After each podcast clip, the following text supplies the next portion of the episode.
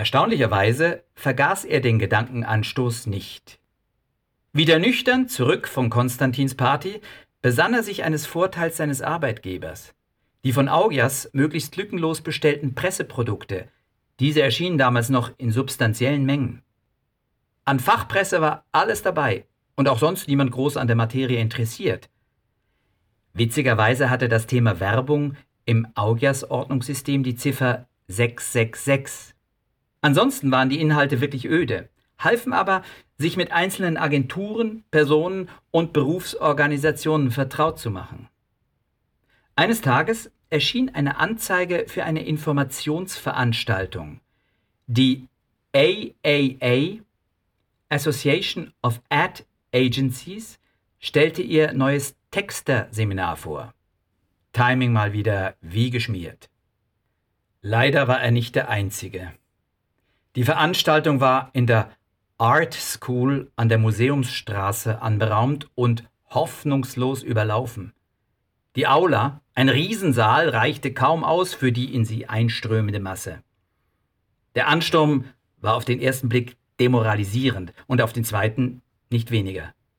Männlein und Weiblein aller Altersstufen, viele jünger als er, selbstbewusst, zielstrebig und wissbegierig bereit, einen exzellenten ersten Eindruck zu hinterlassen, die geldgierigen Schweine. Die Zielgruppe war auf jeden Fall erreicht und angesprochen worden, wenn auch mit einer nicht sehr originellen Schlagzeile Alp, Traumberuf, Werber oder ähnlich. Denn jetzt trat Robert Duval auf. Realer Name Jules Patriot, der den Anlass moderierte und vom großen Zulauf so schockiert war, eine mögliche Deutung, dass er sofort dazu überging, dem anwesenden Publikum die Flausen ein für allemal aus dem Kopf zu schlagen.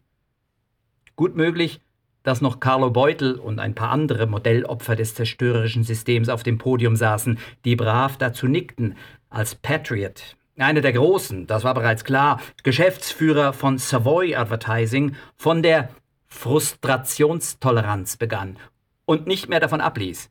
Es würde sich über die Jahre ja auch erweisen, wie recht er damit hatte. Aber wir greifen vor. Es gab Zwischenfragen, zu denen die Antwort von vornherein feststand.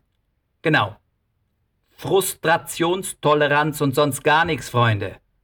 Verdienen werdet ihr allenfalls später, im übertrieben und völlig falsch kolportierten Ausnahmefall sogar gut. Zuerst mal aber wenig bis gar nichts. Draufzahlen könnt ihr, Prügel könnt ihr haben, umsonst, raunzte Patriot in obszöner Gebärdensprache.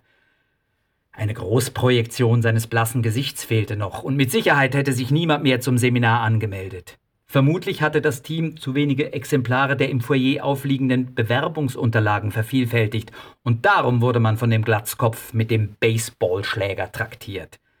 Kräftig ausschwingend reduzierte er den Streuverlust. Bereits leerte sich der Saal.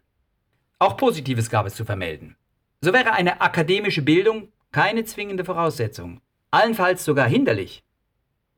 Es folgte eine der zirkulierenden Anekdoten über ehemalige Automechaniker oder Naturburschen, schweizerische Melker, die gerade durch die eigenwillige und sorgfältige Anwendung ihres begrenzten Wortschatzes zu Giganten der Gilde wurden. Das ließ Hoffnung schöpfen. Jemand fragte noch einmal nach den Verdienstmöglichkeiten und geriet dadurch augenscheinlich auf die ewige schwarze Liste. Man kann sich viel kaputt machen, wenn man bei Infoveranstaltungen auf Info aus ist. Messmer und seine Leistungen kamen allenfalls am Rande vor. Aber eines müssen wir uns klar machen. Ohne Messmer wären hier nicht Hunderte aufmarschiert, sondern keine zehn. Ja, dieses Kränzchen müssen wir ihm gefälligst winden. Es gibt immer ein führendes Schiff, eine Admiralitätsfregatte, die voranfährt, an die sich alles hängt, und das war damals Messmers Laden. Seine fröhlichen Doppelseiten, straff formulierten und knackig illustrierten Plakate plus der eine oder andere nicht weit von Monty Python segelnde, höchst einprägsame TV- oder Radiospot. Unser Autor, in der hungrigen Meute eingebettet, von ihr fast verschluckt strotzte vor Frustrationstoleranz, nahm sich, trotz vieler Unklarheiten und Jules Horrorshow, ein Exemplar der Anmeldung vom Stapel. Es war schockierend fett, bestand aus mindestens 30 zusammengetackerten Seiten mit einer Reihe von Fragen und Aufgaben. Die wollten es wirklich wissen. Nur nie bei diesem sauertöpfischen Patriot anheuern, der in der Nähe ein Glas Saft trank und aus dieser noch furchteinflößender wirkte, dachte er noch, und fuhr heim zu Frau und Kind.